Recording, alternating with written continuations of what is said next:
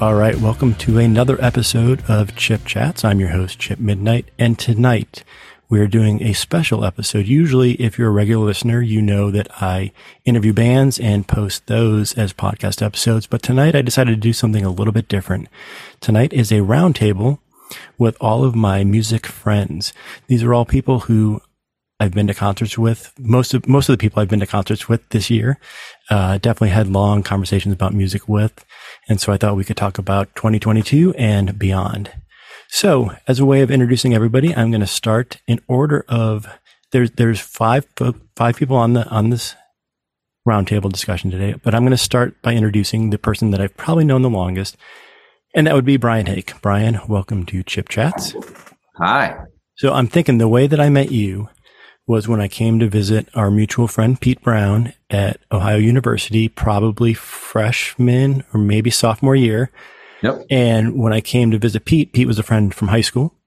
And when I came to see Pete, Pete was like, Hey, this guy that lives across the hall from me or next door to me or in the same, same general vicinity as me.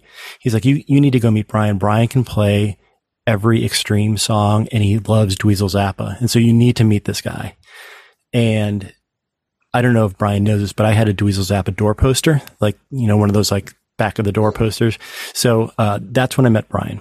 Um, and I think I probably came to your room and you probably played some extreme songs for me. That sound right?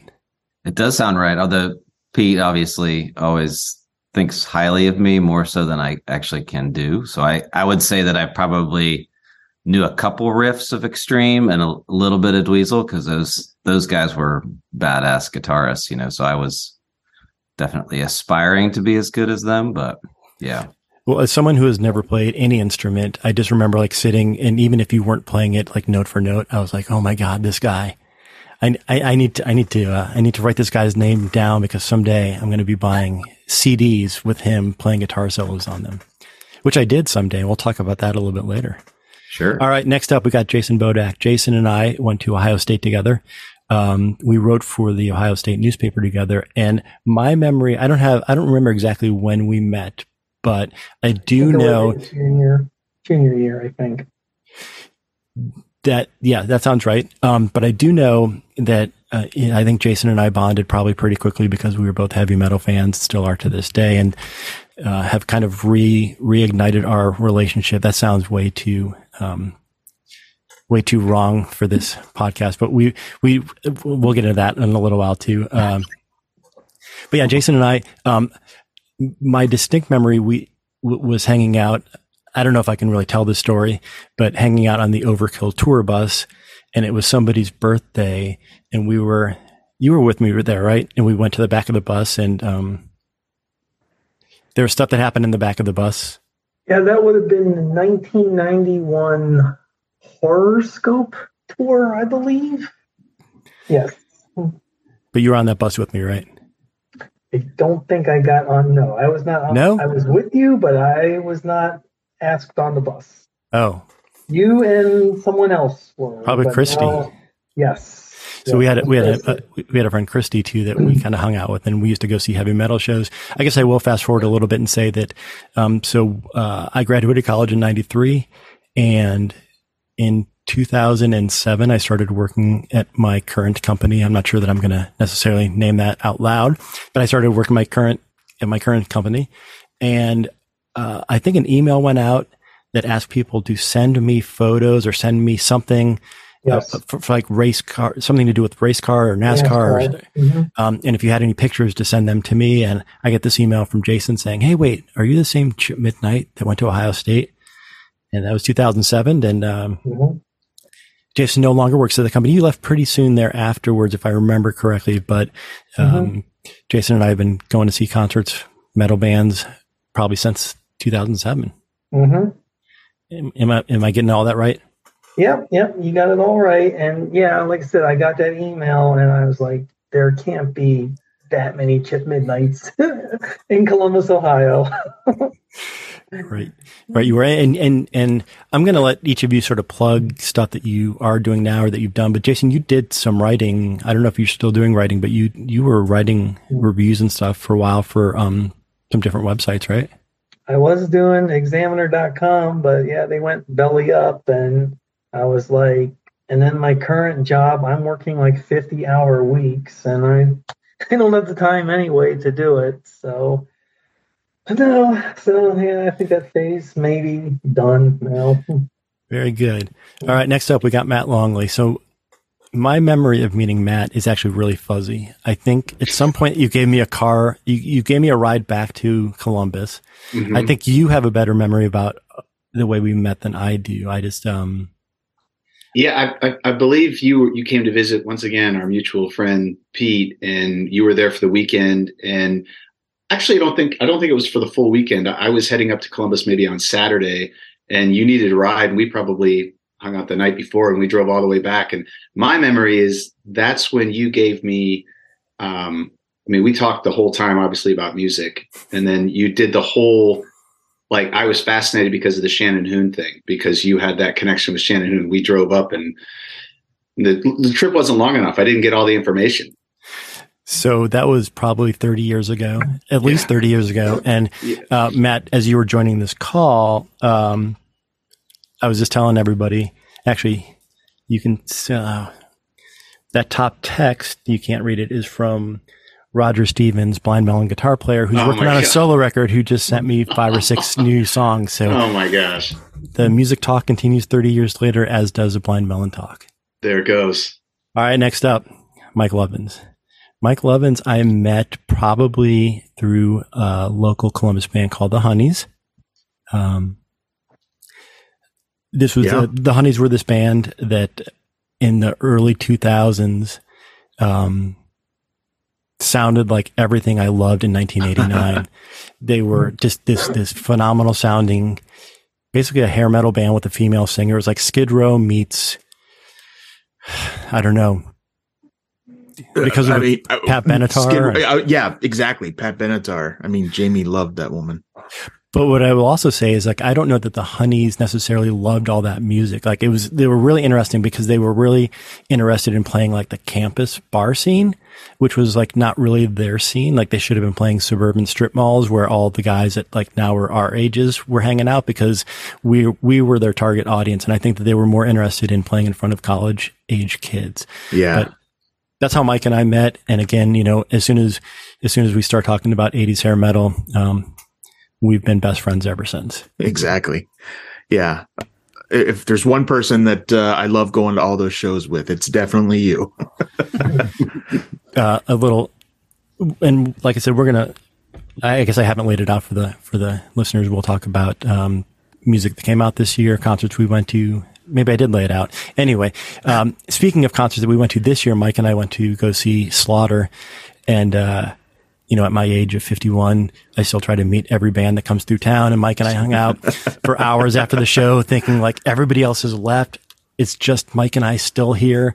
Slaughter's going to come down. The whole band's going to come down. We're going to hang out. And we waited until basically the lights came on at the venue. We sat probably for two hours waiting. And one of the security guys came up to us and was like, kind of like, what do you, or I think we asked him, uh, yeah, yeah, you know, is the band ever coming out? And he's like, no, they left hours ago out the back door. So we did not. It gave us a story. It, we, we still not, got a story. We got a story out of it.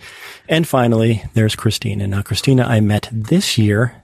Christina, what I mentioned earlier when we started was that I've been to concerts with everybody but one person, and that's because Christina is in Arizona. And Christina and I met through uh, through work.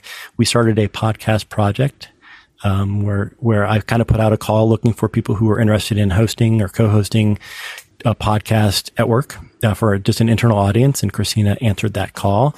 And believe it or not, Christina is a big music fan, and so that um, that led to many hours of of discussions about music, and our podcast was even about music. So. Uh, we've only known each other a couple months, but happy to have you here as well. Thanks. I think you bring, you know, I think there's a somewhat common theme amongst some of the guys on this call being like 80s hair metal fans. You are not, oh, I don't know if you're an 80s hair metal fan. I'm not sure that we ever talked about that, but you have definitely like a 80s and 90s love of music. And yes. though my, I think my hair band connection is the Gazzarri's connection on Sunset Strip. Oh, I think so, you told me about that, but yeah. tell me again.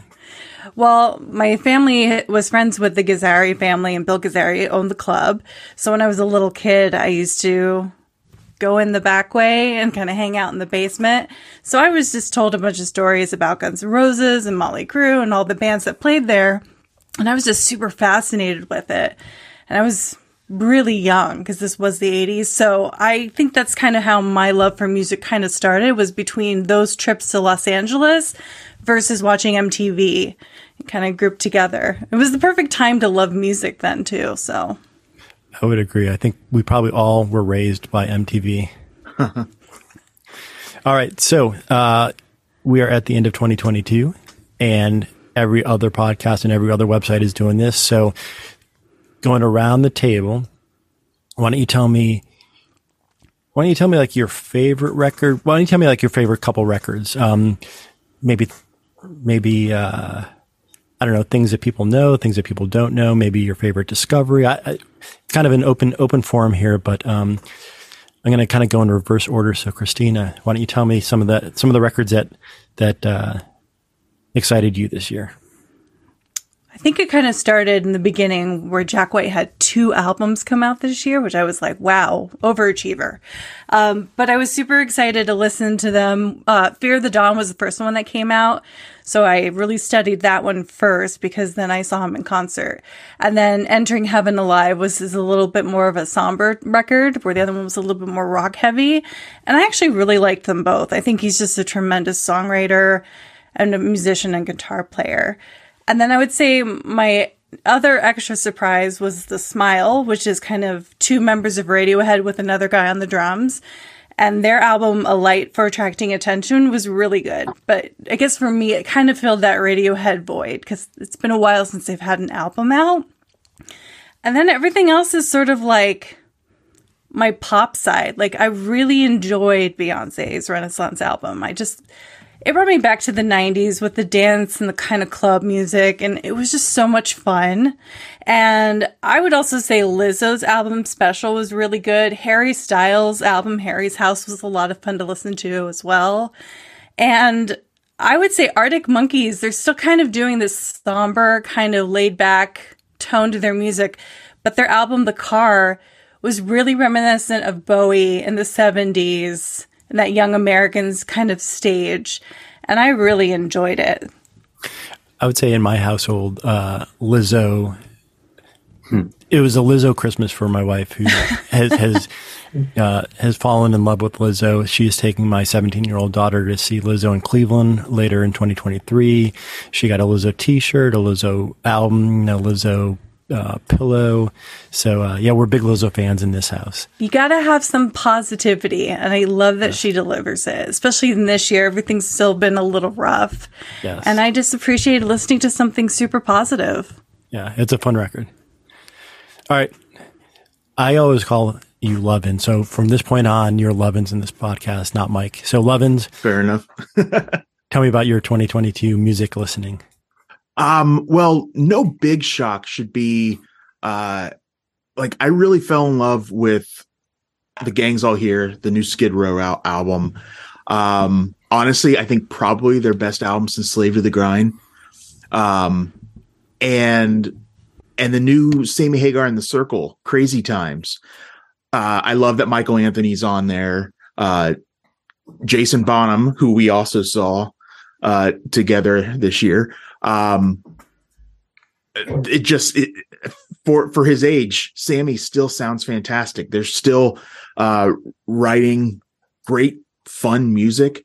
Um, but probably the surprise record uh, that I've been listening to is uh, Lessons Learned by Robert DeLeo, the bass player from Stone Temple Pilots, put out a solo album.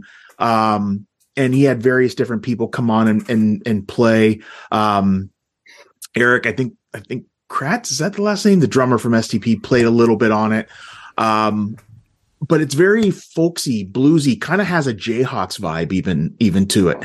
Um, so that one kind of popped out of nowhere, and uh, uh, I, have really been digging that one. But also, I just found out that uh, this band that I kind of discovered by accident, Night Demon, uh, just put out their second record. yeah, I swear it's so it's uh it's called Year of the Demon and I think it's kind of meant to be taken seriously but also kind of tongue in cheek. It's not quite Steel Panther uh level satire but you know you can really feel their early Maiden and Motorhead influences uh Mm. in fact even on this album they they have a live recording covering uh, um uh Wasted Years by Iron Maiden which uh, I I don't know. It's they're just fun.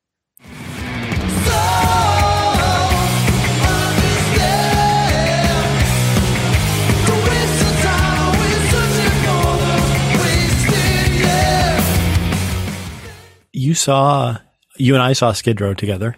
Uh huh. Did you see Sammy Hagar this summer too? I did. Awesome. Yeah. Uh, by the time by the time this gets released, unless I release it really quickly, I did see. Did you pick up the Skid Row album?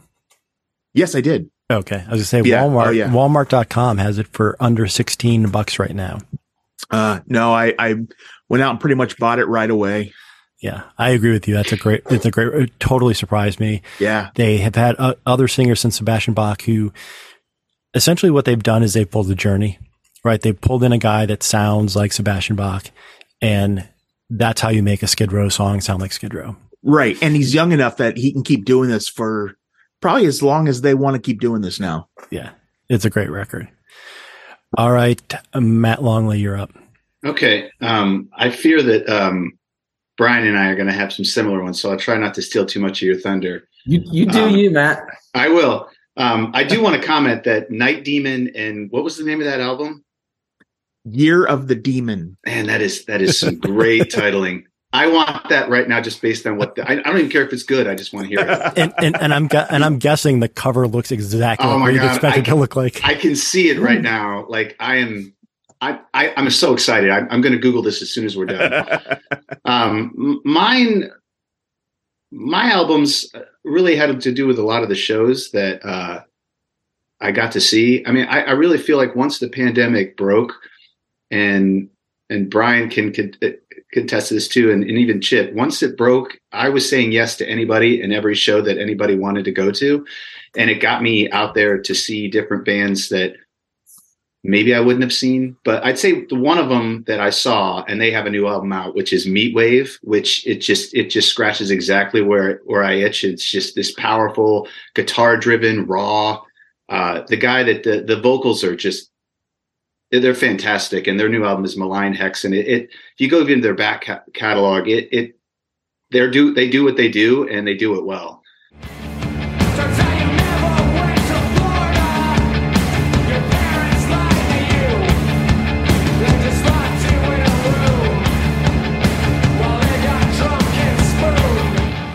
And then the other one, it was a, a suggestion from Chip because uh, what I'll do every once in a while, once I get into my I'm tractor beam and I start listening to the same stuff over and over again, I'll I'll text Chip and say, Chip, this is what I need. You know what I like. Give me three bands and give me something that I've never heard or you think would be different.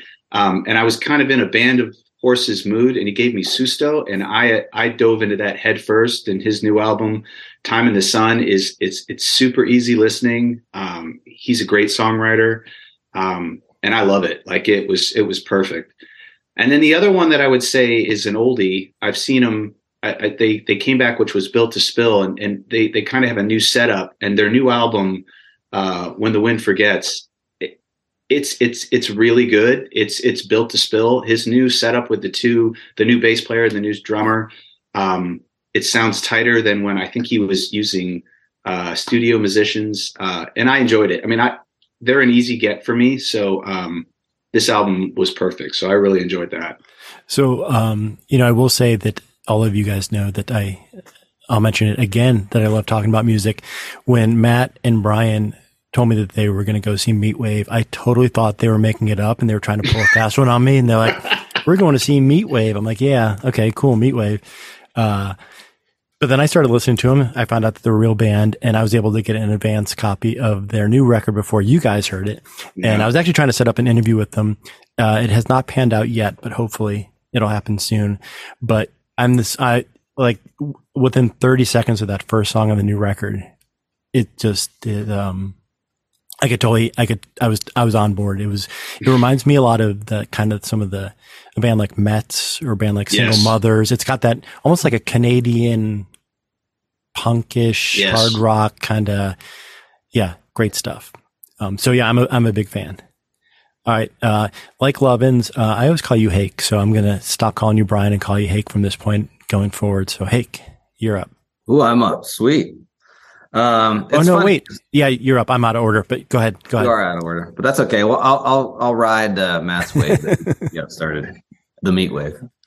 No, I won't talk anymore about meat wave, but I do love them. Um, I would say I probably don't love this new release more than some of their other releases, Mhm. but that's not to say anything. I mean, I love it all. Um, but just looking at you know this past year and even you know checking out my wrapped list on spotify just to kind of clarify because it's it's funny when you look back and you're like oh okay i did listen to that a lot but no a lot of the uh a lot of the female bands that had records this year or female front fronted bands like so the uh, you know wet leg the beths i love both of those records um i love mama I you know I just love that sort of pop. Um, but there's a recent release that I can't stop listening to. It's a band called Alvvays.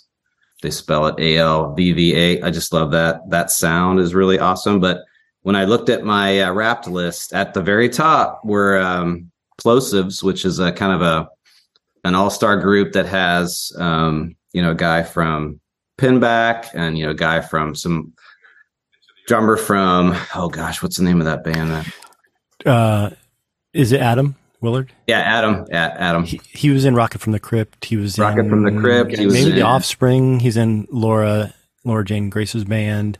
Um, What's that other? What's that other? Uh, against me. Against me, that's who I'm thinking of. Yeah. Yeah. But anyway, it's, it, they were fantastic, and actually, Meatwave opened for them at Rumba. This was like what April or March. There was like 50 people there, and it was a fantastic show. But I love that record. Give it a listen. It's definitely a, a singular flavor, but it's a it's a flavor that that I love.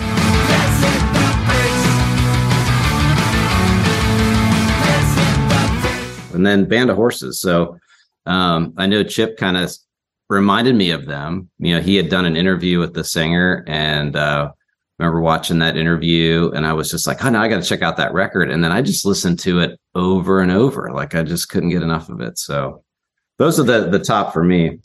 So because I have to comment after everybody's choices, I will tell you, you should check out. I was listening to it today while I was out driving around the Records Revisited podcast. The the new episode is about the Alvvays record, but the the Records Revisited podcast, they do a great they do awesome. What they do is they pick a guest to talk about a record and then they go through each song and depending on how many songs there are, they basically go song by song and then they they score it. So if the album has 14 songs, the the, the best song has 14 points and they work their way through the record to figure out the order. But then each, there's two co-hosts and then their guests and they kind of tabulate all the scores to figure out what the best song is. And this particular episode, and I'm going to go ahead and let you guys, or I can do it, plug what Matt and Hake do. You guys are co-hosts of a podcast with our friend Pete that we're talking about called Sports Wednesday. The new episode of Records Revisited podcast has former Major League pitcher Lenny DiNardo. DiNardo. He's a also a a, a apparently a, a sports coverage guy for NESN.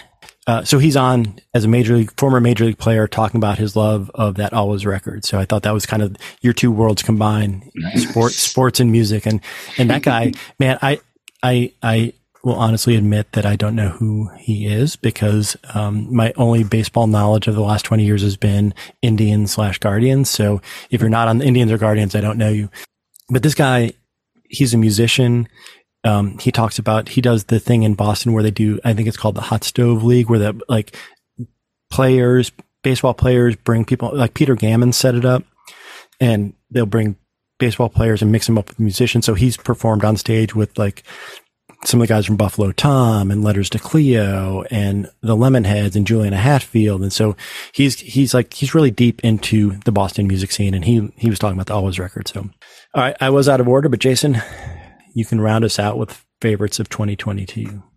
They've been the worst for last. Oh, so I don't know. I don't know all of you, but I may be the oldest one here. I'm 52, uh, but I've pretty much been listening to metal since 1983. Quiet Riot, Metal Health was my gateway drug. Um, but anyway, speaking of the 80s to today, uh, a new album that I've been listening to a lot this year is Swedish doom metal Candlemass.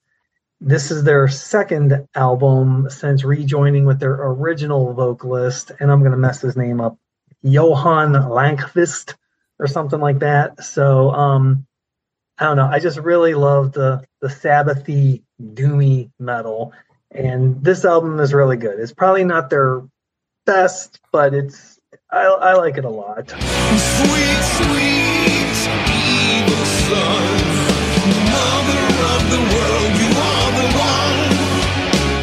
I don't know. 2022 to me, I don't think there was any perfect 10 albums in my opinion anyway but some other ones that i really appreciated and enjoyed besides candlemass was i liked machine head's new one i've been a fan since 94 um, wasn't a big fan of their most recent output and then he, the whole band basically quit on Robb Flynn and then he got these i don't know unknowns but the new album of kingdom and crown I think it's their best in like 15 years.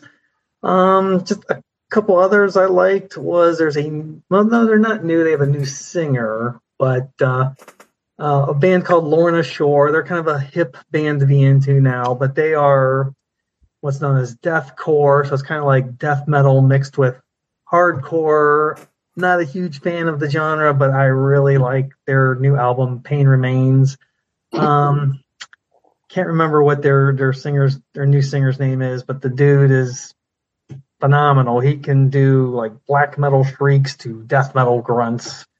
Um, I also really liked. They're also a newer band called Zeal and Ardor.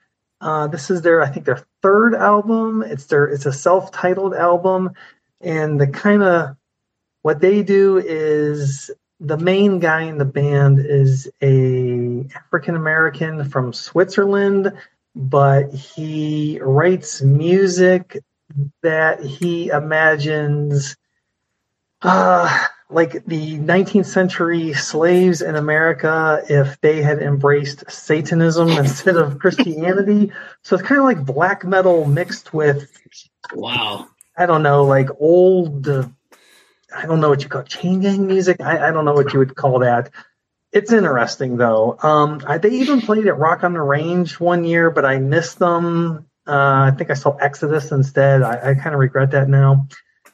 Uh, and one, the only other one that comes to mind um, is some of the, like I call them the Blitz bands. Uh, the New Ghost and New Halestorm. I thought they were both both really good.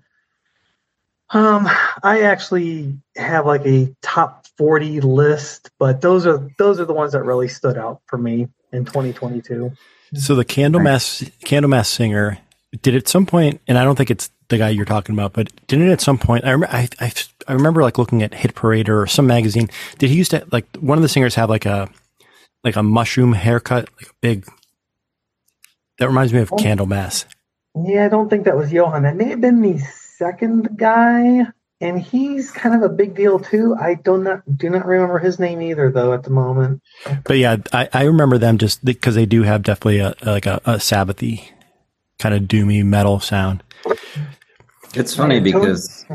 Go ahead. Go ahead. I say Tony Iommi actually did a guest solo on their previous album, which came out in like 2019, I believe.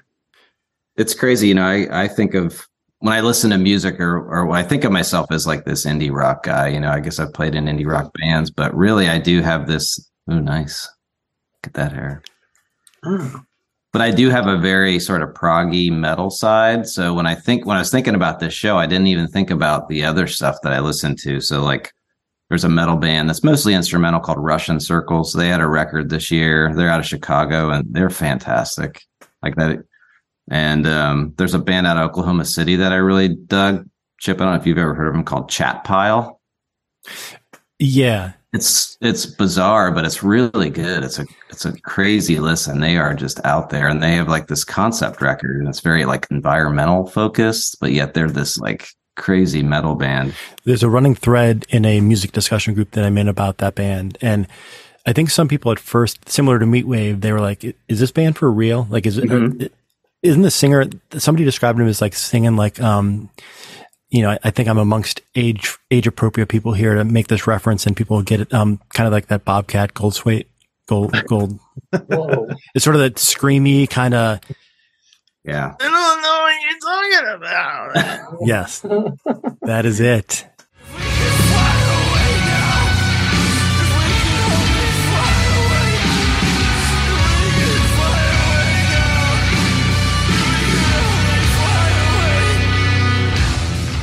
And then there's yeah. this whole other side of metal that's very proggy, very instrumental, like virtuoso style, um, where the guitar players play just crazy, you know, good. And there's these this tapping style that's really popular.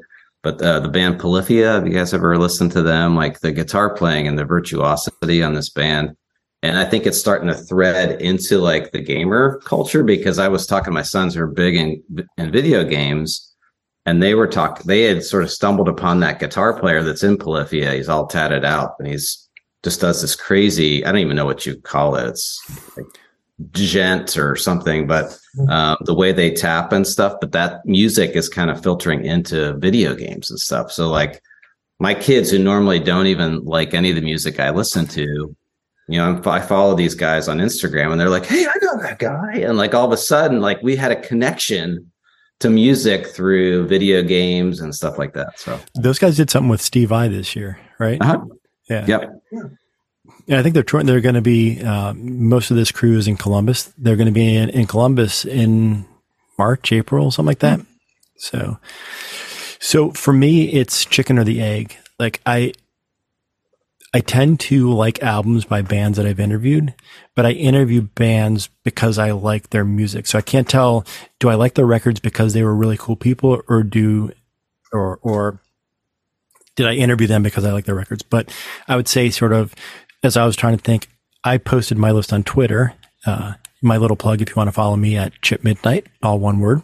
Um, so I interviewed 64 bands this year. Not every single band made my list. Um, not saying that not saying that those bands weren't deserving, but I, I count my list at about 47, which is a lot. So, um, as I was going through my, the bands I interviewed, I was like, there's no way I can leave this one off because I know I listened to it a lot and I liked it. But I would say for me, going a little bit off the Spotify wrapped, um, Band of Horses, like, like Hake said, um, that interview was pitched to me. I got an advance copy of the record in late 2021. Um, honestly, I was vaguely familiar with Band of Horses. I knew everything I had heard I liked, but I didn't listen to them a ton. And that record really hit me. It was the right time. Um, it's a real personal record. The singer was going through a divorce, going through COVID. Not he wasn't going through COVID, but just everything that was going on in the world. It's a, it's a, it's an. The name of the album are, is what things things are great.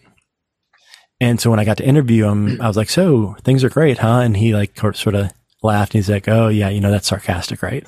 Um, but I love the record.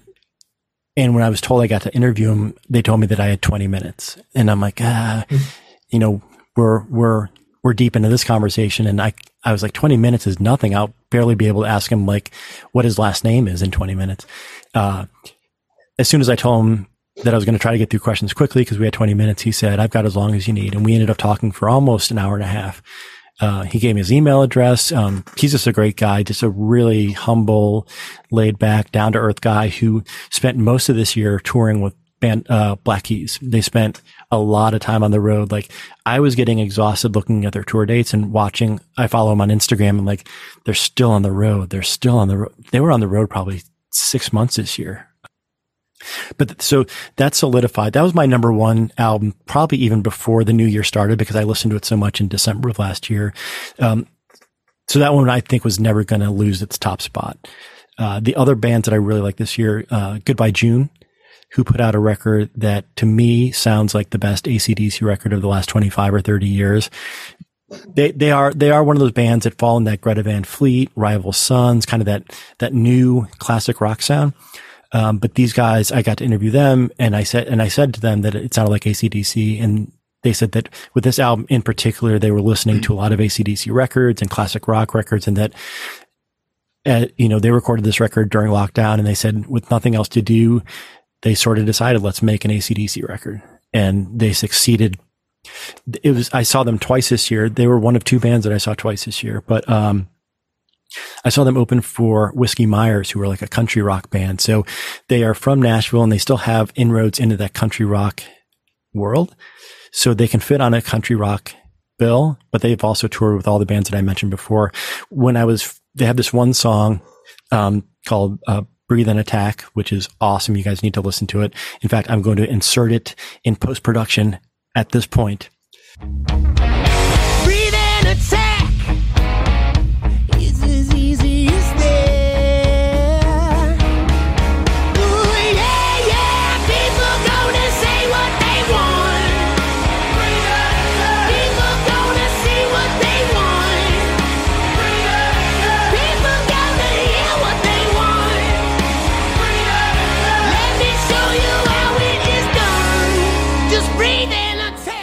But breathe and attack is like a great almost like a sports anthem right? Like take a breath and then attack.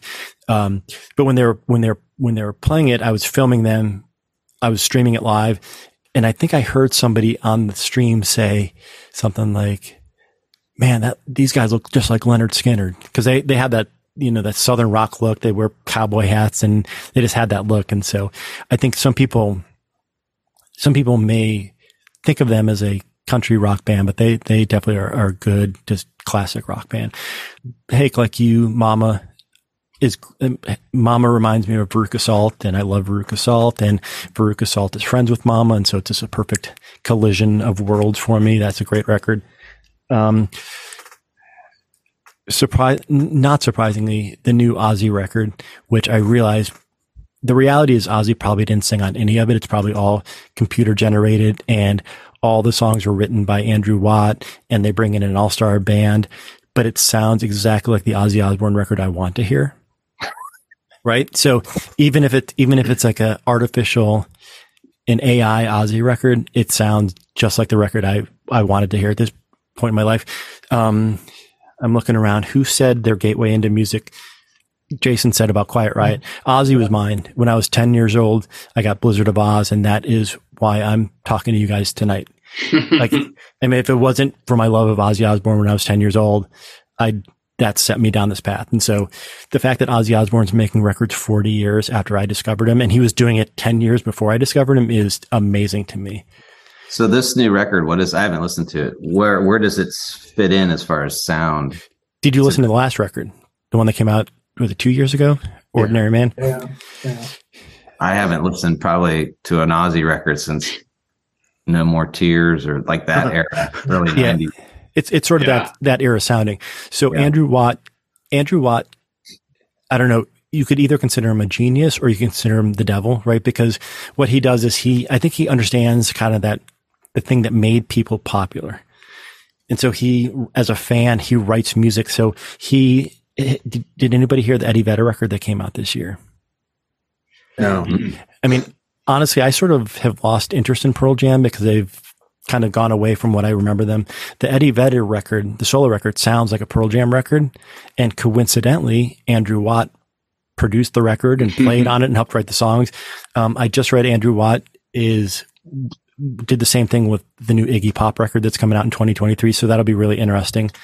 Um, so yeah, I mean, yeah, they're just they're just big guitar riffs. It, it, sounds like probably early '90s Ozzy. Really good stuff. Um, I to me, my personal biggest surprise was that I fell in love with a jam band. that is a surprise.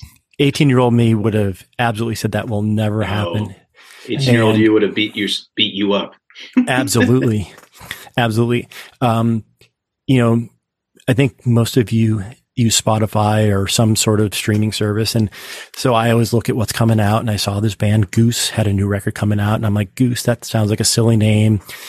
And i keep Silly seeing their name. Yeah i keep seeing their name pop up places. But because it's free with my $10 a month subscription or whatever i pay i'm not really investing in it. And right from the get go, like it's sort of, it, it is jam bandy, but they are also really into bands like Father John Misty and Bon Iver. I mean, it, it, it's definitely, they're, they're a jam band. No doubt about it. yeah. but I became obsessed with that band. And the record came out in like, I think late June. And I looked up because I was like, part of me, and we'll get to concerts next, is seeing the band live to see if they can really pull it off. And I'm like, as soon as I heard it, I'm like, I need to see this band because I, I need to be part of this atmosphere. And I discovered that they played in Columbus like two weeks before the record came out. But they're the kind of band they played at the, uh, the, uh, Legends Valley or whatever the old Buckeye Lake Music Center was Mhm. and they played two nights and they sold it out. So that right away made me think like these guys are way bigger. Like they weren't on my radar two years ago and they are big. I actually looked up and they had played again for non-Columbus people. You won't understand this at all, but they had played like the summit. They played at Woodlands Tavern, like within the last four or five years. So they've gone from playing clubs that hold 200 people to selling out multiple nights of a big outdoor amphitheater kind of place. We should cut ourselves some slack though, as fifty year olds that we're not tapped in. That's true. I, I felt that way about there's that band called Camp. It's like C A Uh-huh. M P, and they're huge. Like they played like three nights downtown, and I'm like, who are these guys? So Right. a lot of that is happening. Camp Camp and Lizzo are the two midnight household. Those are the top two listened to in our house. Um, but but Goose, I'm going to see Friday night. They're playing two nights in Cincinnati. They're playing December 30th and 31st. Uh, I didn't want to do New Year's Eve, so I'm doing Friday night, December 30th to go see Goose. And I read their set list, and they're the kind, they're like a jam band in that like you're not going to necessarily hear the songs. They might not even play anything from the new record, but it all has this kind of this cool groove to it. So I'm excited to hear whatever I hear. And circling back to what Matt said earlier, um, they have been known from time to time to throw in a 13 minute no rain cover. Oh wow. and and that ties it all together to me in that like I never thought of Blind Melon really as a jam band per se. I knew they had jam band fans and um but when you hear a jam band do no rain and it sounds like Blind Melon doing no rain, you're like, okay, Blind Melon was a jam band. And this this doesn't sound different or unusual. Um this sounds like Blind Melon.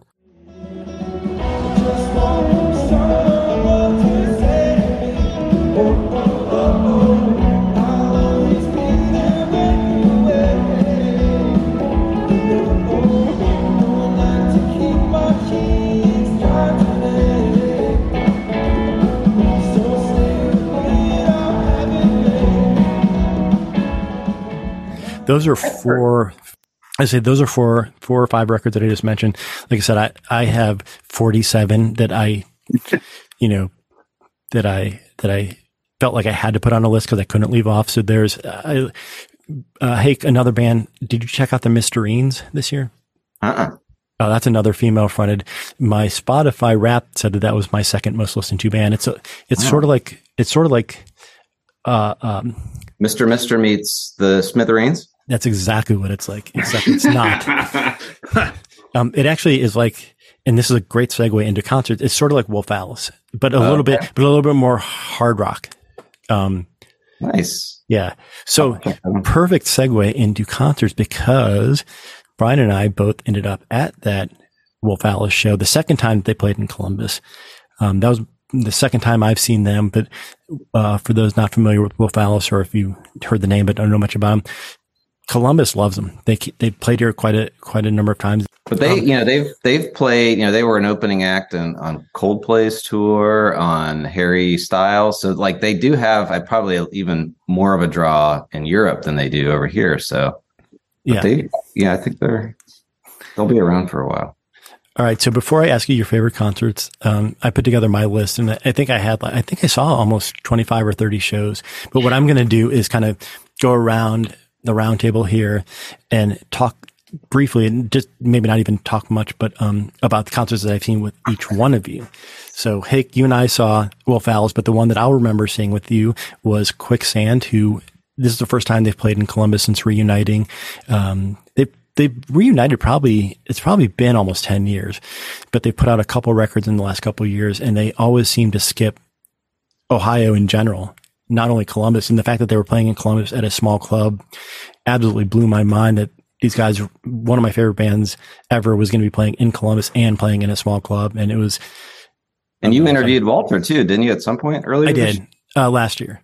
last year. Yeah, but it was, you know, like when you go see a band in the '90s, it was pre cell phones, and you just had your memory to remember. And I saw them a bunch in the '90s, but like I don't remember because I was drinking a lot back then and not taking pictures at shows. And um, I loved seeing them back in the '90s, but you know, don't have very many memories. To to see them now as an adult and who can take pictures and and actually remember stuff. Um, God, they were so good. Uh, my friend Keith, who was invited to this but uh, has other obligations, said that he has never seen me at a concert like that. I was, uh, I I was have pretty stoked. I have a lot of video of you, Chip. Well, the back of your head. But uh oh. yeah, I, I, same thing. Like I've been, you know, to a lot of live sh- shows with you, but you were really animated and into it, and that made me excited. And, and I, that show was great. I mean, we were right down in front. They were, and they, you could tell they were just genuine and happy to be there and just having a good time. And um, it was, it was quite a night. What uh, you talked about? You saw Meatwave and Plosivs. Um, what did you see anything else this year?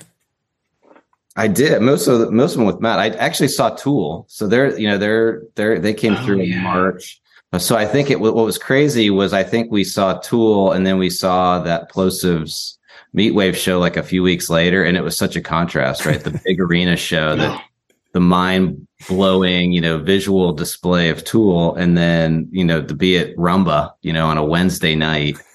And to see that show it was such a contrast, but I loved it all. Like I think you know Matt said it. We we've just been all in on live shows, so anytime we can go. Um, and so yeah, I those were, were high points for me, along with Quicksand.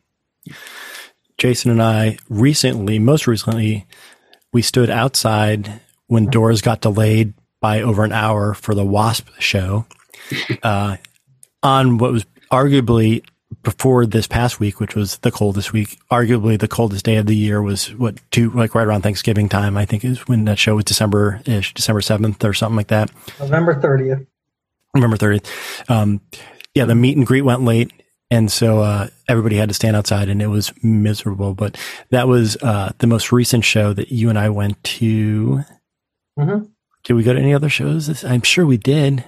Oh yeah, uh, Ministry. Uh, Oh, yeah. in March, uh, Ghost and Oh, yeah. Volbeat in February, and I didn't see you there, but we were both at Vets Aid. Yes. Uh, what about, what about, what other shows did you see this year that were memorable? Oh well, so even though I didn't think this was the best year for new albums, this was a great year for me to uh, check bands off my quote unquote concert bucket list, uh, patent pending. Um, so thanks to you, Chip, because you got me the ticket. I've finally seen the Melvins. Um, they opened for Ministry. They're like between Corrosion of Conformity and Ministry. That was a interesting lineup, but but a great show. Um,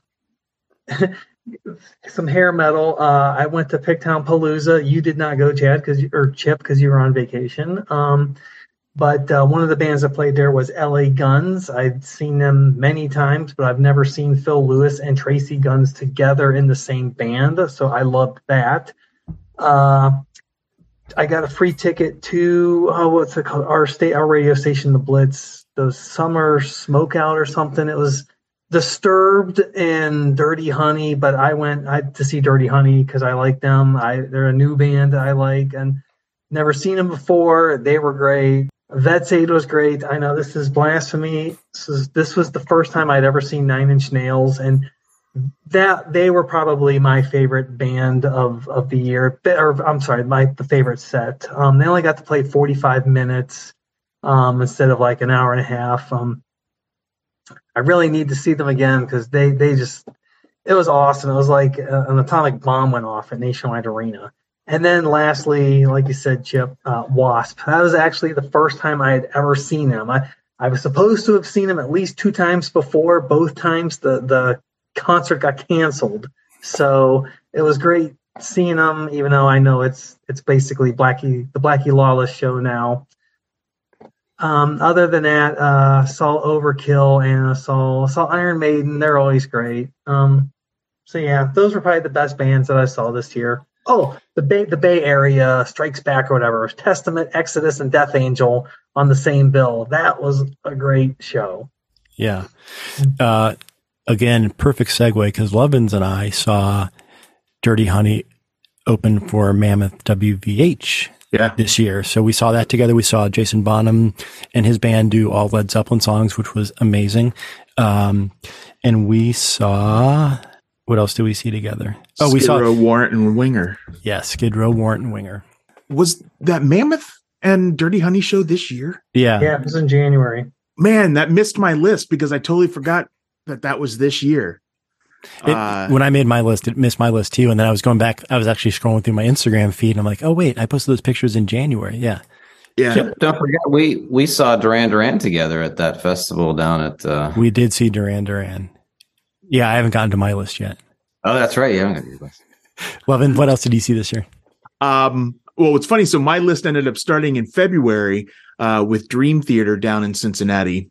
I, I love Dream Theater. Try and catch them as as often as I can. But um, honestly, so uh, the the Skid Row show made made my my list of some of my favorite shows. Sammy Hagar in the Circle, obviously. Um, the the Vets Aid show I thought was great. In fact, so for me, the highlight of the show, honestly, were the Breeders. Uh, I thought they did a killer set. I loved seeing them do gigantic with Dave Grohl. Uh, that was that was incredible.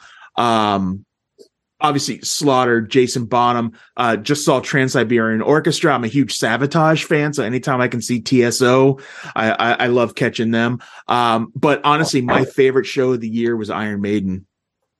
Uh, I just I've only seen them twice and I, I've loved them for years, but for whatever reason, the fates only have only allowed me to see them twice, and that's been 2019 and this year. And uh, both years they've been just like the highlight show. Here we go with the segues, right? So Jason's friend Chad texted me and had an Iron Maiden ticket that he couldn't use and wanted to know if I wanted to use it. And while I like Iron Maiden, I don't love Iron Maiden. And I, while I know that I might not have a chance to ever see them again, I don't know that I was that upset to miss them. But I also had concert tickets, a guest list spot that night that Matt and I went to go see. We were promised jetpacks at Skully's, which was also another band that I saw twice this year. They played a free show at the Arts Festival. Um, and I'll talk about them in a second. But Matt, you and I saw, we were promised jetpacks and we saw Scab most recently. Now you talk about going from big shows to small shows. Uh, this band from New York, Scab, uh, young band, um, second record. They were playing on, I don't even know what, I can't remember what night of the week it was. It might have been a, I don't know. It was a Tuesday. It was a Monday or Tuesday night. It was a Monday night because I remember telling him that I never go out on Monday nights, but I would make an exception.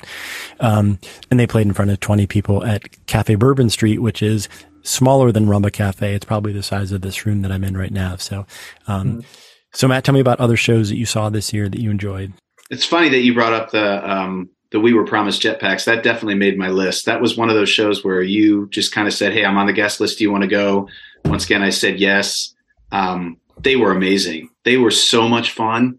Um, their old stuff is it's it's it's good on the album, but man, live, it's got so much energy. Their new album is is fantastic. That's one of my favorite albums this year too. I meant to mention that, um, but definitely that one. And I saw a lot of bands. I saw a lot of bands that were like comfort food to me. Um, I saw the Lemonheads, um, and they played. And I have not seen. I'd never saw. I I never got a chance to see the Lemonheads when they were, you know, in their heyday. And I know that Evan Dando went through a stage where when he did do the Lemonheads, he was really there, but not really there because I think he had some issues. But he came, they came and they showed up and they literally played every song. Like I, I, I'm sure they didn't, but I think every single person left that concert thinking they played the song I wanted to hear, and it was it was fantastic. Like it felt so fan service to us. Um, saw Dinosaur Jr. Um, saw Built to Spill, um, but the band that surprised me the most, I went to go see a, a Newport show. I wanted to go see Cloud Nothings, which is a Cleveland band. I love Cloud Nothings, and they were opening for this band that I had never heard of before. And Chip said, You might like them, Matt. And the band's called Pup. And their live concert, it is like this giant group of two to 3,000 people all singing along, all loving the music. It's high energy, it's super fun. Um, that's one of the most positive concert experiences I've been to in a long time. Like a lot of movement. They had a great pit, but it was it was a safe pit and like the music was great. Um, but I would say that was probably my biggest surprise. Like a show I didn't expect much, and it. I mean, they've been in my rotation since, like just from that experience.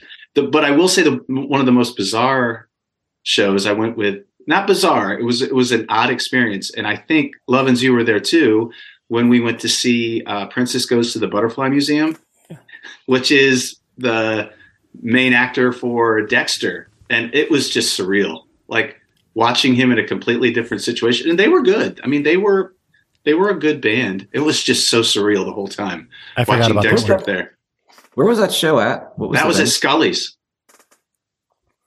It was I just to be at the- remember. I, oh, sorry. I was just gonna say. I just remember I started getting ill. I don't know if it was the the smoke or whatever, but I ended up having to to leave early, so I didn't get to to catch the whole thing. Uh, and my umbrella's still in Chip's car. Uh, but um, but yeah, that was interesting. I- I- Yeah. Interesting is the best word that I can come up with. It It wasn't is. one hundred percent my bag, but uh, but it was interesting. it was interesting. That's another band that I hung out afterwards. Matt and I hung around trying Yes, to get autographs, and we, we did get a couple autographs. Uh, Michael C. Hall, who plays Dexter, did not come out and meet the crowd, but because I had interviewed them before, the drummer Pete, I gave him my record, and he said, "Do you want me to get Michael to sign it?" And I was like, "Yeah." So he took it backstage, and so everyone else who got the record signed that night, no one else has all three signatures but me. Christina, you and I did not go to any shows together because you're in Scottsdale or, or is Scottsdale, right? Yep. Um, I'm in so, Scottsdale. so what shows did you see this year without me?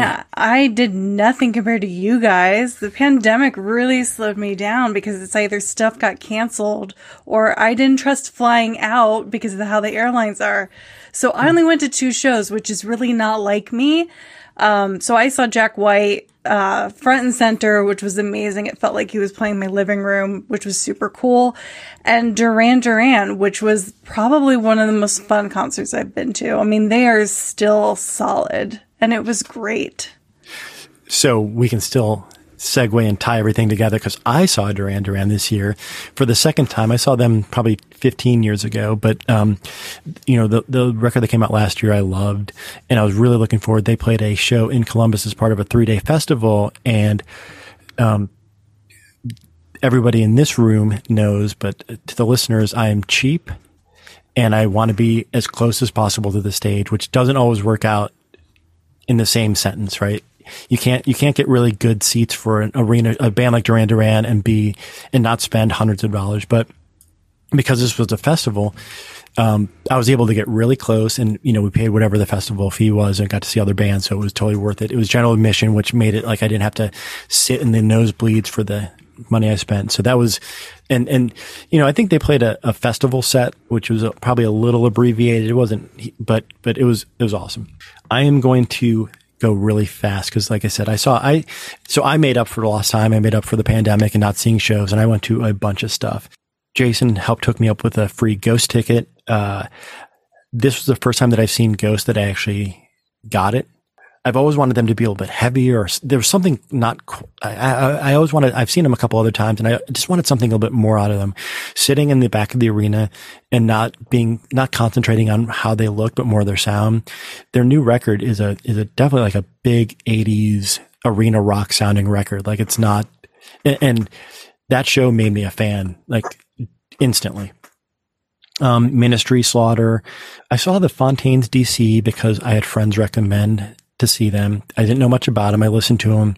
Uh, my friend that I was with, Keith, was like, let's pretend like we're 25. Let's get as close as we can. And so it was a pretty packed venue. Was at the Newport Music Hall and we pushed our way up amongst all the kids. And, um, you know, I definitely felt it in my bones the next day, but it was great. But the band that opened was my biggest live surprise because I didn't know much about them. They were called Just Mustard, which is a terrible name. I think they're from England or Ireland or Scotland or somewhere. They kind of sound like My Bloody Valentine meets um, the Cocteau Twins kind of stuff. It's just a female vocalist. It's really shoegazy, drony. They were like almost zero stage presence, but I'm glad like that fit their music. Like it was just you were there to hear their music and not necessarily watch them perform for you. And it was, they just, like I remember telling Keith, like I can leave. Like I don't even need to see the Fontaines DC. Like these guys were so good. Like I, I feel like I got my money's worth. I saw the Mysterines. I saw this the Sleaford Mods, who are these two British. Uh, God, I don't know what we call them. They're not hip hop guys. They're two working class British guys who are angry at the world. Uh, one guy sort of spits and angrily. He's sort of like the angry guy who talks to himself on the bus. That's what the singer's like. He just kind of spits out these lyrics about, you know, you wankers. Every song has you wankers as part of the lyrics. And the other guy, all the music comes off of his computer. And so he just triggers stuff. And then he almost does like these aerobics throughout the whole show. He's always bouncing up and down and jogging in place. It's, it, you know, for two guys on a stage, it was fascinating to watch. It was fun. Um, Skid Row Warrant Winger, like Mike mentioned, like I, uh, going back to the cheap thing, that show, I was like, I will pay money. And so we ended up in like the third row and it was like 80 bucks or whatever, but totally worth it. Uh, you was, know, that's, was, I may have asked you this. Was Winger original lineup or were there different guys Um, there? so Reb Beach was, I think, may have been touring with Whitesnake or he was not at the show. I think So- he was with Whitesnake. Yeah. Yeah. So they had a fill-in guitar player, but other than, other than that, it was original. I actually found out that fill-in guitar player has played with David Lee Roth too, just as a side note. All right. Teenage Wrist. Did you go to that one, Matt?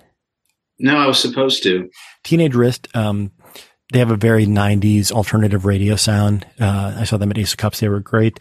Princess Goes to the Butterfly Museum. I saw, um, I saw Greta Van Fleet. I got general admission tickets on the floor. I got as close as I could. I was the only person on the floor wearing a mask. Everybody else was young enough to be my kid. It was sort of weird, but Greta Van Fleet, you know, say what you say what you will about them, but man, they put on a show and the kids, it wasn't a t-shirt and jeans crowd. It was a, I'm dressing up to go to a concert and I want to look like I'm from 1975 the fashion was amazing. Like it was, it was cool to see people put that kind of thought into a show. Whereas I was wearing a black t-shirt and jeans, you know, and, and, and like I was just amazed at like the kids. It might be more for their TikTok and Instagram accounts than it was to for the music, but it was it was an awesome experience. Saw Goodbye June twice. Uh, Jimmy Eat World, who in the past has, I haven't loved the last couple Jimmy Eat World records they kind of went back to understanding what the audience wanted. And so they play like their greatest hits and it was amazing. I got to see the Afghan Whigs, which was awesome. Uh, super excited to see them. And on top of that, Christopher Thorn from Blind Melon is now a guitar player, a member of the Afghan Whigs, and he produced the record. And so I got to hang out with Christopher before the show. So that was just all in all a great experience. I saw that one in Cincinnati. I saw the Who I paid 25 bucks through the Live Nation special and got to, got to go see the Who. My seat was upper deck. And when I got there, they said the upper deck part where you're sitting is closed. So we're going to give you a ticket. And I got to move down to like the sides, side of the stage about 15 rows back. So I ended up in like in a $200 seat for 25 bucks, which was amazing. First time I've ever seen the Who. Uh, I don't necessarily love them, but it was a great experience for 25 bucks. Um, I already mentioned Quicksand. You guys mentioned the Vets Aid show with Joe Walsh, James Gang, Nine Inch Nails, Black Keys, and the Breeders was a, just an amazing show. And then I saw I saw this band called Mightmare uh, with an M, and Mightmare is the side project of uh, Sarah Shook and the Disarmers. Sarah Shook is sort of an Americana type act. Mightmare is their is their pandemic indie rock 90s sounding product that is not Americana sounding. The record is like 35 minutes. They played 38 minutes. They have a new song that was sort of a jam that they played. There was very little interaction with the audience. It was just like, like a 40 minute total set. It was just, it made me think that it was 1994. Uh, it was just, you know, a pretty, pretty, pretty decent crowd for a weeknight. But, um, and then I saw, uh, Lovins was at the show last week. The Royal Crescent Mob Mhm. reunited for the first show since I think they said New Year's Eve, 1993, going into 1994. This reunion was um, probably on a little bit more of a sad note. Uh, the drummer Carlton is got some sort of cancer that I believe is incurable. I've said that on another podcast, and I hope I'm not wrong, but um, I think this was a good chance to raise some money for cancer awareness and a good chance for these guys to kind of get back together. They haven't, they were a staple of the Ohio State music scene in like the late 80s, early 90s. They were the Midwest version of the Red Hot Chili Peppers with less punk and more R&B, but yeah, yeah. Uh, they covered Love Roller Coaster that the Chili Peppers then made famous a couple years later, and they they they broke up. I don't remember exactly why they broke up. I think for whatever reason broke. And they're one of those bands who they just They were on our. They were signed, right? They were on RCA. they were on Sire Sire Records. Yeah, they haven't played together since '94, and so it was. It, I think I was probably in college a little bit late for when they were really popular because I described it to a friend as like I felt like I was going to one of those. I don't know if you guys have ever been to one of those like all class reunions. I felt like I was. I felt like the most of the people at that show were like a, just a couple years older than me and had been like really huge RC Mob fans. I'd only seen them twice, I think. Uh, but I reckon it was, it, it was like going to a reunion though, cause I saw so many faces of people I recognized from shows in like 1993. I'm like, I know, like that was the bartender at Stache's and that guy used to go to all these shows I went to. I don't know any of their names, but recognizable faces. So it was a, it was a pretty cool homecoming type, type thing. All right. That was pretty exhausting to talk about 2022 concerts and albums. So I guess we can sort of close it out. Um, 2023 is anything that you've got concert tickets for, any albums that you know that are coming out that you can't wait to hear, uh, anything about 2023 that you want to talk about looking forward. I'm just going to throw this one. If you got, if you got something, I can I can start this one. Um, we're we're supposed to get a, a new Mammoth WVH album, I think, in in 23. So very excited about about that. But I did buy tickets for the Motley Crue, Def Leppard, Alice Cooper show at the Shoe. Um, Chip, I may have told you this story or whatever, but when I uh, saw them in, uh, I, I guess, well, whatever, whenever my 40th birthday was, six, seven years ago, something like that. Um, I vowed that that was going to be the last time that I that I saw them. That was their end of the road show or whatever. Um, and uh, after this arena, the, the the arena shows, and it was sounding pretty positive. I'm kind of curious what they're going to sound like with with John Five on guitar, and with them coming right to our own backyard. I'm like, all right, I'm going to go. I'm going to see them. Um, but something I wanted to mention about that real quick is so my son is 19 and totally infatuated with his girlfriend.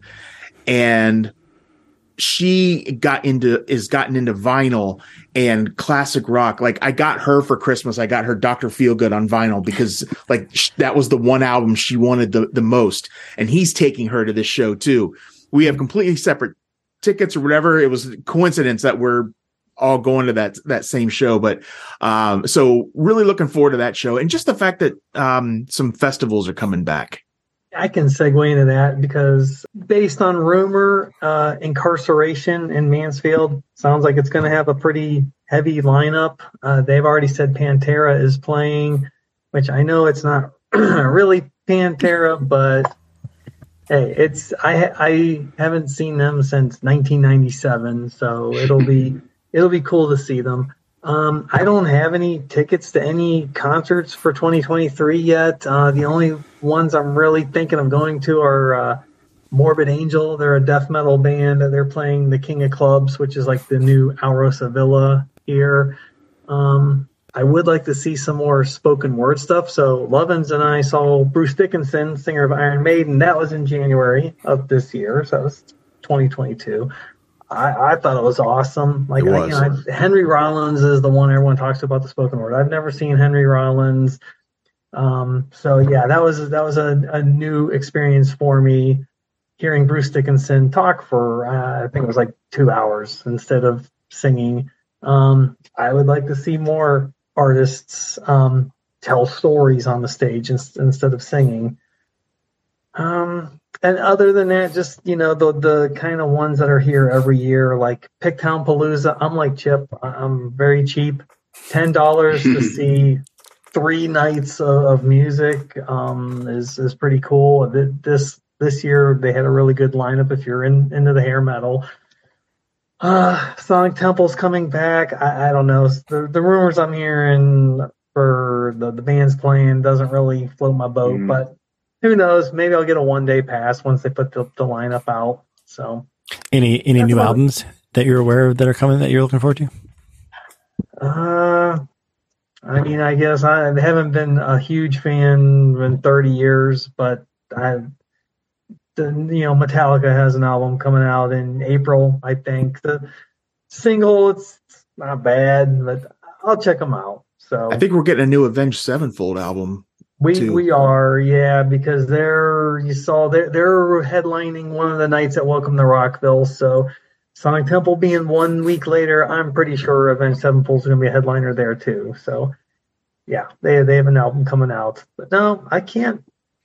Uh, I guess I, I still like the old old school death metal. Obituary has an album coming out in February. I think I've heard two songs off it. It's it's actually really good. That's about all I can think of. Christina. Um, I have three shows, so I'm already beating this year's record. Um, Depeche Mode will be what I'm flying out to San Jose for, so I'm really excited. I'm intrigued to hear what the record's going to sound like since they just lost a band member, and I they always put on a great show, so I know that's going to be solid. I have uh, tickets to Muse that are coming to Phoenix. They're pretty amazing to see live, so I always want to see what their stage antics are going to be. And I am going to the first night of Metallica because I would rather see Pantera and Mammoth open. So I choose that night. So I'm excited to see that too. I think that single sounds pretty promising. So we'll see if the album's pretty good. And then maybe Nine Inch Nails can tour again. I Fingers hope. crossed. I, I feel like I need another show in my Same. veins. Yes. I have, or actually, Brian and I both have tickets. It's a small show, but it's a band called Microwave that we saw play in 21. Um, they're so much fun and loud and noisy and great show. We're seeing them, I think, in March. I believe there's a band that I love too out of Canada called the Dirty Nil, and I believe they're coming out with a new album as well. I feel like they've, they've been dropping a few singles, and I think they're coming out, which I think they'll eventually headline a tour and do some small clubs.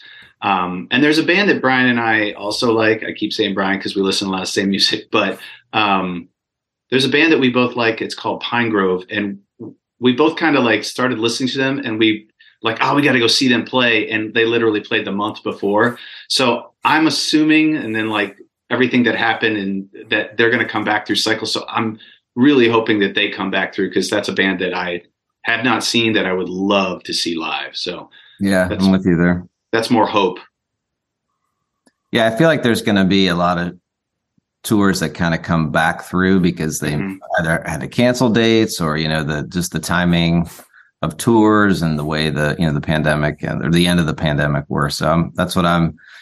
I got to be better about checking out all the all the you know the the calendars and stuff like that because like that the band I mentioned earlier, the Beths, they came through, you know, late summer and I totally missed them. And I was like, how did I miss that? You know, or in Mhm. Mama too. So it's like those those bands that I'm listening to and I'm missing their shows are coming through. And so um, but I just noticed like Bruce Springsteen's coming through in March. I don't I've never seen him. I don't know that that's something I want to see, but I feel like time's running out. If I if I'm on the fence, maybe I need to go. I mean, he looks pretty good, but you never know.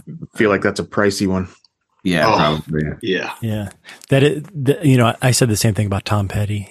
He tours enough. I'll go see him next time he comes around, Oh. and I, I never did get to see Tom Petty, so I would not uh, fault you for spending some money to see Bruce Springsteen. And his band, you know, the E Street band obviously is part of that show, and you know those guys aren't obviously aren't getting any younger either. But I don't know. March that that show might already be sold out for all I know. March is I think it's part of that whole the, what the, the dynamic pricing or whatever they call it. So I think that if you were to look up today, tickets are probably eight hundred bucks, but maybe they might go down closer to the show. jeez Louise. I don't know. I was going to say, don't spend the 5000 that they were originally charging. Oh, yeah, That's Wow. insane. Well, I will say too, there's a show in February, uh, the 11th, that's going to be pretty huge. Uh, it's a Van Haken show at the Police Bar. Uh, we're playing to sort of celebrate my wife's birthday, which is amazing because I, she doesn't even like Van Halen. She just likes when we play because it's like a party. So come come and check us out Saturday night, the 11th. Nice. I don't think I have any tickets yet. I think I've got my eyes on a few things. Um, uh, I'll probably go see Morgan Wade, who was my surprise of 2021. Uh, Americana heavily tattooed, not really style of music, similar to Goose. Like I'm, I'm like I, I would not have expected that I like her music, but was really probably my first or second favorite record of 2021. Um, she's playing at the Newport. She was supposed to play A&R bar and it got moved to the Newport. Every date she's playing is sold out. Uh, so I'll probably go see that one in February. Um, I know I've got my eyes on a couple other things. Uh, all those festivals that are coming around, you know, I'll keep my eyes on and see if I can get cheap tickets. The Wonder Bus Festival we saw Duran Duran last year. Um, you know, we'll see what they announce for their lineup.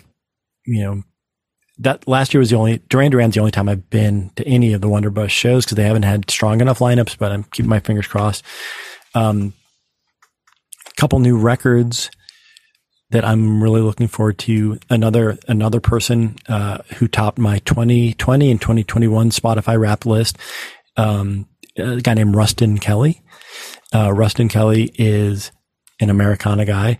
Uh, when I listen to him, some of you know about my obsession with a band called the Damnwells, and he's sort of almost like a country Americana version of the Damnwells. It's you know he he definitely grew up listening to and I have interviewed him, and he he does covers of Dashboard Confessional. He does a cover of Teenage Dirtbag. He does a cover of Taylor Swift. He put out a covers album, but he's really like an original songwriter. His two albums are great. They're just Americana stuff. I know that he just posted that third album, I think is done and mixed and he just sent it off and he has a date opening for somebody in September. So hopefully you're going to see that show. Uh, Louise Post from Veruca Salt has, I think, finished her solo record. So I'm very hopeful that that comes out in 2023. Um, breaking news, as I mentioned earlier, Roger Stevens from Blind Melon has been working on a solo record and I've got six or seven songs in my inbox right now, which I'm super excited. I did listen to a couple of them earlier before this and, uh, I texted him and said that the 2022 Roger Stevens songs sound like they were made by the 1991 long haired flannel wearing Roger Stevens definitely like Neil Young influenced, a little bit Americana influenced, that kind of stuff. So, um, he is, he is a lawyer now. So I think this is a COVID project that he has his own studio and his record stuff at home. I've been listening to and I interviewed uh, Allen Epley from Shiner. He's got a solo record coming out that sounds very Shiner-ish. I'm interviewing We Are Science. We, we Are Scientists. Yeah. Yeah. Uh, their new record comes out in February. It's really good. I think I'm interviewing The Church, who has a new record coming out. The Church is a band that my, my college roommates liked The Church a lot when I was listening to hair metal. And then as I was transitioning from hair metal into Soundgarden and Nirvana and grunge, they listened to The Church to the point like I, I, it was like, anno- like they did it to annoy me. um, because it was so unlike, but you know, as I've grown older and appreciate more music, the new church record sounds great. Um, I almost hear like I don't even want to say it out loud, but it's almost like a little Pink Floydish. Not really, not really psychedelic like Pink Floyd. But, Molly loves Pink Floyd. I knew you were going to say that. so yeah, you know, because I interview bands, I get a lot of stuff in advance, and so I got my inbox is full of new stuff. So there's always something exciting to listen to. I've already got my first four or five interviews done for 2023. I don't even remember who what's, they're your, with. what's your interest level in that Death Cab uh, Postal Service show that they just announced? I, I don't think they're even coming through Ohio, but Uh, I have no interest. That would be low. I wasn't sure where Death Cab fit in here. that I was wasn't sure where they fit in here because you know you you mentioned um, uh, Jimmy Eat World, so I wasn't sure. Where You know, it's funny. I interviewed Death Cab for Cutie in the basement at Bernie's, and they were the most polite guys of any band I think I've ever interviewed. They were just so polite, and it was early in their career, but I mean, they were making a name for themselves, and they opened for. They played with, I think, on a bill with Tiara, and my memory is that they told Tiara, like they they played first. They were like, "This is your crowd." they're not here to see us, so we'll, we'll go on first. Um, just showing how nice of guys they are. But yeah, I, you know, I, I don't dislike them. I just haven't kept up with them. They're a band that I've Yeah. completely have fallen off my radar. Um, but like I said, I interviewed Al, Allen Epley from Shiner. I interviewed John Schmersal from Brainiac. Um, I interviewed Dave Rowntree from, he's Blur's drummer. He's putting out a solo record in February. Uh, and then I interviewed a band called Rose's Pawn Shop. Their record was supposed to come out at the end of 2022, but it got pushed back to 2023. Um, So yeah, I'm guessing the 64 interviews that I did this year perhaps will be surpassed. in 2023. We'll see. I don't know.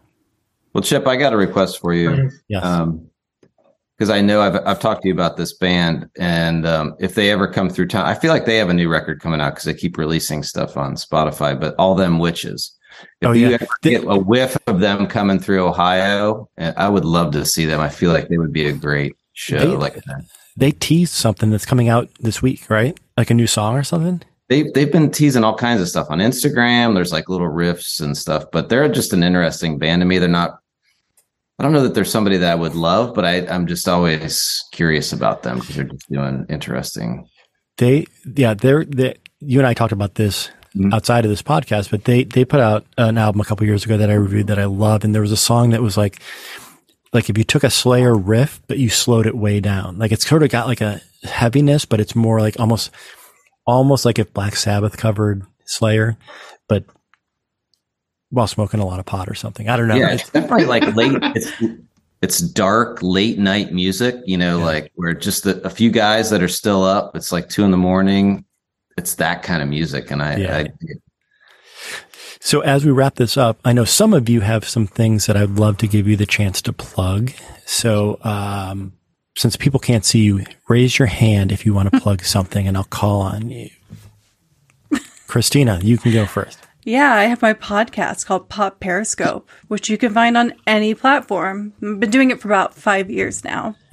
And tell us what the concept is.